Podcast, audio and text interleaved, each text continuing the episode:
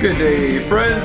Welcome to the Daily Bread scripture readings and devotional thoughts brought to you by St. Paul Lutheran Church in Clarence Center. Hey, I'm Ray Kozek. I'm the pastor at St. Paul's, and I would love to be your pastor. Maybe I already am, which would be pretty awesome. um, that's my job. I want to be a community pastor, um, available to um, to pray for you and to uh, share God's word with you. So today we're going to read Luke chapter 6. It's a long chapter because uh, we didn't do this on uh, Friday, so I'm a bit behind. And then we have Saturdays and Sundays readings, not to mention today's, which we're not going to do, we'll do tomorrow. But Luke chapter 6, it's an awesome chapter. There's a couple of great chapters where Jesus is teaching in the Gospel of Luke. One is here, one is chapter 12. Those That's just like his straight out kingdom teaching chapters. There's other chapters like, you know, chapter 15, the prodigal son, and, and other, there's tons of great things. But um, Today we're going to read this uh, chapter where Jesus is bringing the kingdom. So let's pray. Oh Lord, open your word to us that we might see Jesus, that we might follow him. Thank you that he's died for us, risen for us, and that, um, that he's here with us by your Holy Spirit. In Jesus' name we pray. Amen. All right, so let's dig into it, uh, into uh, Luke chapter 6. Thanks again uh, for sticking around to read, and uh, let's, let's see what it says.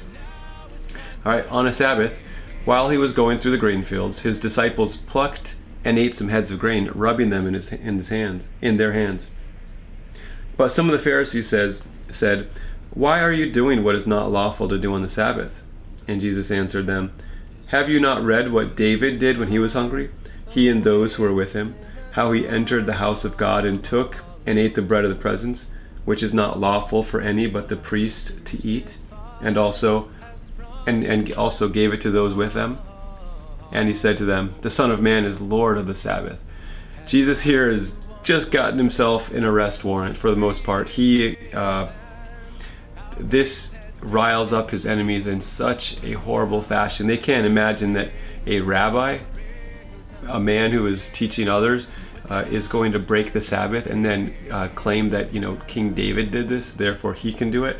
Uh, so obviously they have a different definition of what it means to keep the Sabbath. Um, to pluck heads of grain was a provision in the Old Testament by God. You know, you're not supposed to farm all the way to the edges. You're supposed to leave a bit for those who are traveling. Uh, so this was uh, in Jesus' mind. That's uh, not breaking the Sabbath. And besides, he says he is the Lord of the Sabbath. All right. So then he uh, goes on and he's going to infuriate them even more. On another Sabbath, by the way, I don't think it's an accident that he's doing all these things on Sabbath because he's, uh, as he told us in chapter five, that he the kingdom is coming and it is new wine, right? It's going to burst uh, if it's an old wineskins. So it's new wine, new wineskins. He's doing things in a new way. On another Sabbath, he entered the synagogue and was teaching, and a man was there whose right hand was withered. And the scribes and the Pharisees watched him to see whether he would heal on the Sabbath so that they might find a reason to accuse him. Pause right there. Ah, some people are always looking for the worst, right? Uh, the eighth commandment, according, you know, the eighth commandment is um, you shall not bear false witness. But in the Lutheran understanding, it's also that's the negative. Uh, you know, don't use your words to harm others. The positive is, you know, uh, think the best of others if at all possible. And so, uh, you know, just kind of an interesting thing here that uh, these Pharisees are, uh, it seems like they're always looking for the worst, especially in Jesus. They, um, you know, again, we don't want to caricature, uh, caric- uh, ah, can't think of the word. We don't want to put them in a box, right? Because not all the Pharisees are the same, but many of them, uh, they they are threatened by Jesus, and so they want to um, find a reason right away to accuse him. So interesting and sad. Uh, he goes on and says. Um, he knew their thoughts, and he said to the man with the withered hand, Come and stand here. And he rose and stood there. And Jesus said to them, I ask you, is it lawful on the Sabbath to do good or to do harm, to save life or to destroy it?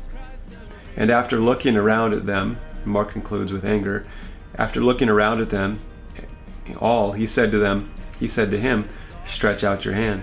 And he did so, and his hand was restored. But they were filled with fury and discussed with one another what they might do to Jesus. Oh, wrong reaction, dudes. they should be filled with filled with joy that this man whose hand has been unable for him to, to be used, you know, forever, uh, he can now use his hand, and, and, instead they're full of fury. Why? Because it, uh, he does it on the Sabbath. Uh, more, more like he uh, puts them in their place, you know. So, anyway, it's sad uh, there are many who oppose, and there's really no good reason, um, right? They're just not in their senses. You know, that's the that's the phrase Jesus uses of the prodigal son in uh, Luke 15. Um, many, many in this world have not yet come to their senses. All right, 12 apostles. In these days he went out to the mountain to pray, and all night he continued in prayer to God.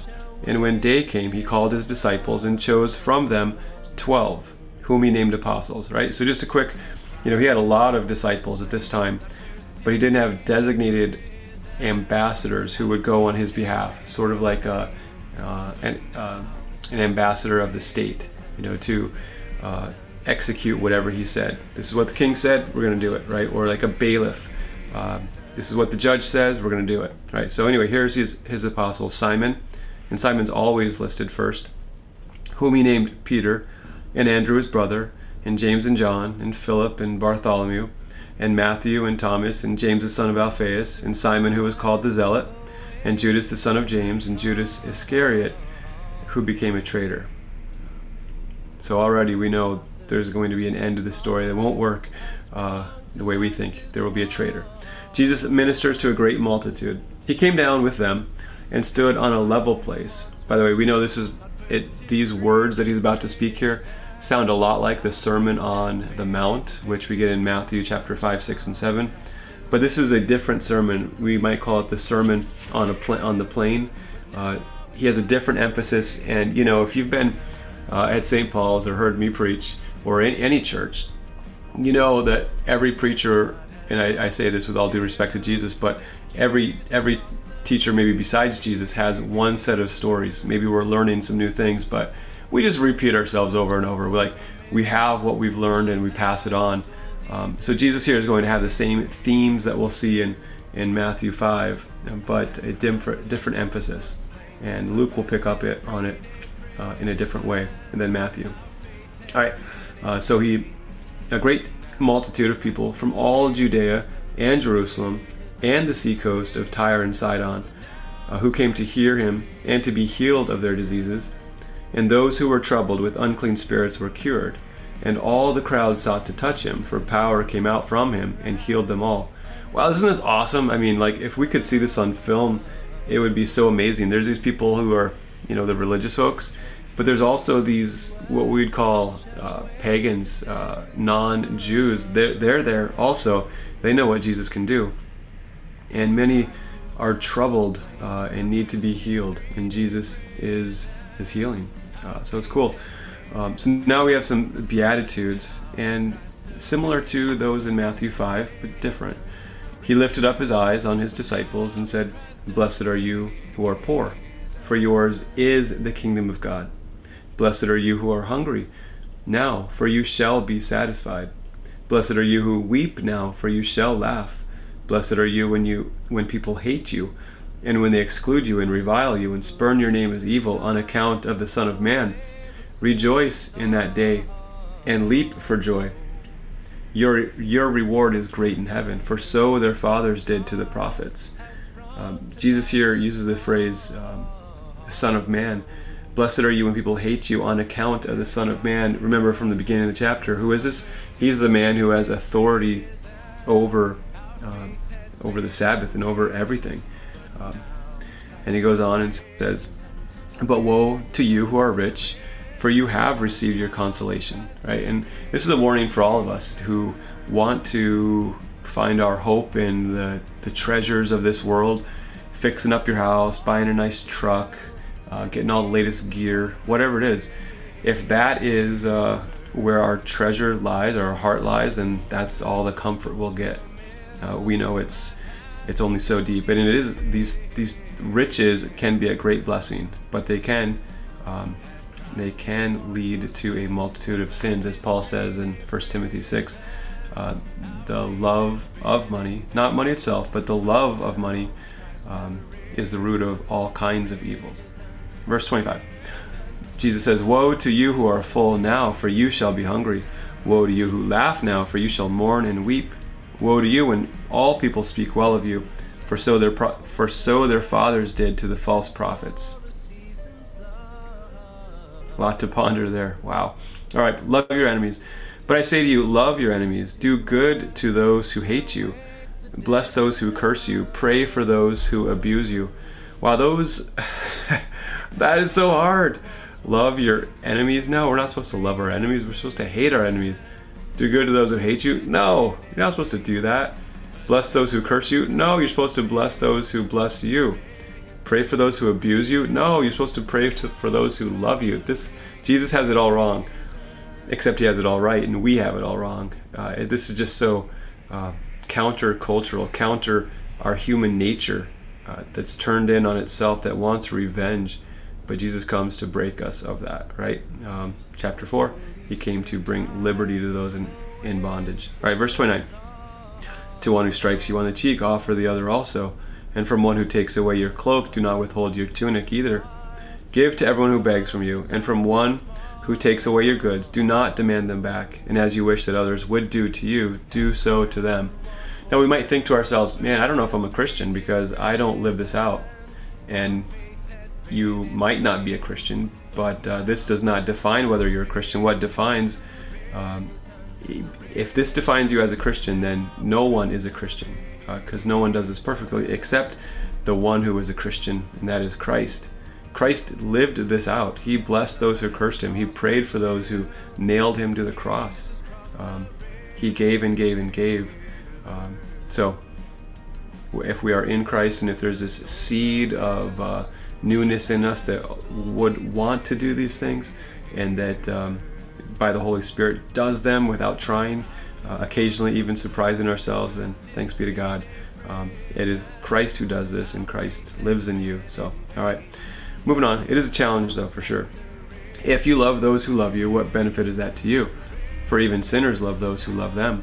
And if you do good to those who do good to you, what benefit is that to you? For even sinners do the same.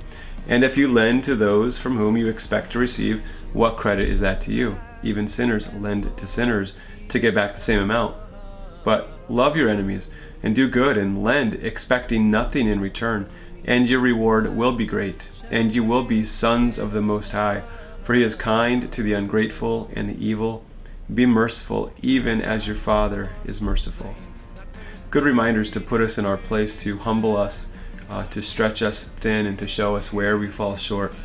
Uh, in our falling short, thank God that we have we have a most high, merciful Father in heaven who is merciful to us, uh, who loves us, His enemies. That's like Romans 5 8, I think. Uh, Christ died for us even when we were His enemies. All right, moving on. Judge not, and you will not be judged. Condemn not, and you will not be condemned. Forgive and you will be forgiven. Give and it will be given to you. Good measure. I love this verse. Good measure, pressed down, shaken together, running over, will be put into your lap. For with the measure you use, it will be measured back to you.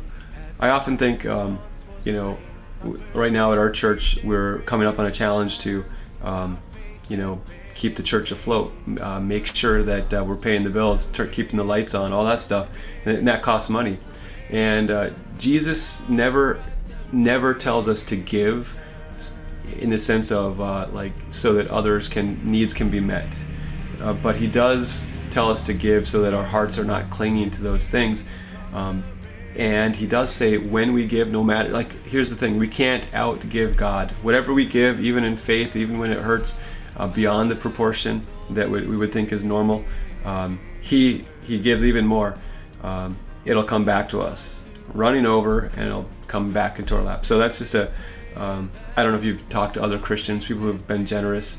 It's just amazing how you think that you're going to run out if you give away what you have, but it just never seems to happen that way. So, anyway, it's a, it's a challenge for us to uh, to listen to Jesus. All right, uh, Jesus also told them a parable, verse 39. Can a blind man lead a blind man? Will they not both fall into a pit? A disciple is not above his teacher, but everyone, when he is fully trained, will be like his teacher. Why do you see the speck that is in your brother's eye, but do not notice the log that is in your own eye. How can you say to your brother, Brother, let me take out the speck that is in your eye, when you yourself do not see the log that is in your own eye? You hypocrite, first take the log out of your own eye, and then you will see clearly to take out the speck that is in your brother's eye. Interesting here, Jesus uh, puts together judging and um, in mercy, all these things together uh, in truth. You know, um, a blind man can't lead a blind man. Um, verse 40 says, A disciple isn't above his teacher, but when he's fully trained, he'll be like his teacher. And when we are like our teacher, Jesus, uh, we then um, can ask our brother, Hey, help me with this speck that is in my eye, actually, because it's a log. anyway, a lot to be said here, and um, I don't want to ramble and waste you all time, but uh, it's an interesting thing. He doesn't say, Don't ever judge he does say to uh, judge rightly, um, but but uh, do it for the good of others. Um, help them. Uh, don't just come along and point your finger at them, right? But come along to help. All right. So, well, getting near the end of the chapter, a tree and its fruit. No tree, no good tree bears bad fruit, nor again does a bad tree bear good fruit. For each tree is known by its own fruit. For figs are not gathered from thorn bushes, nor are grapes picked from a bramble bush. The good person out of the good treasure of his heart produces good, and the evil person out of his evil treasure produces evil. For out of the abundance of the heart his mouth speaks. And this is where we come to the place where Paul comes to at the in you know, the middle and end of chapter seven uh, of Romans chapter seven, where he's he, uh, he says the I want to do the good, but the power is not in me um, who will deliver me from this body of death? And he says, thanks be to God. Um, so if we're thinking like, oh, my, I'm bearing some bad fruit, my heart is bad, well, that is absolutely correct. Um, but because of the Holy Spirit in us, uh, we can then, uh, our hearts become good hearts. Not because we work it all together, but because He makes our hearts good uh, and clean and new. This is God's work. And so we ask God, God, give us, give us a clean, a good heart uh, so that I might do uh, what is good. Uh, fruit of the Spirit, Galatians 5. Anyway, uh, build your house in the rock. Why do you call me Lord, Lord, and not do what I tell you? Everyone who comes to me and hears my words and does them, I will show you what he's like. He is like a man building a house who dug deep and laid the foundation on the rock. And when a flood arose, the stream broke against that house and could not shake it, because it had been well built. But the one who hears and does not do them is like a man who built a house on the ground without a foundation. When the stream broke against it, immediately it fell, and the ruin of that house was great. Yeah, we need a foundation. That foundation is Jesus' words. So, Lord, help us with that. So, this is the end of the chapter. The uh, this is a bit shorter than the Sermon on the Mount, which we get in uh, Matthew five, six, and seven, but it is still a lot to process. So, so uh, Lord, there's so much that you've taught us here in this chapter. I pray that you would um, give us good, clean hearts, hearts that want to follow you and that do, um, that uh, that are not stuck on ourselves, but are are uh, fixed on you. So, anyway, uh, thanks for joining me. I pray you have a great day. Um, this challenge from Jesus would drive you to the mercy of our, our Most High Heavenly Father, and uh, that by His grace you might you might do it. Uh, all right, go in peace, serve the Lord. Thanks be to God. Bye.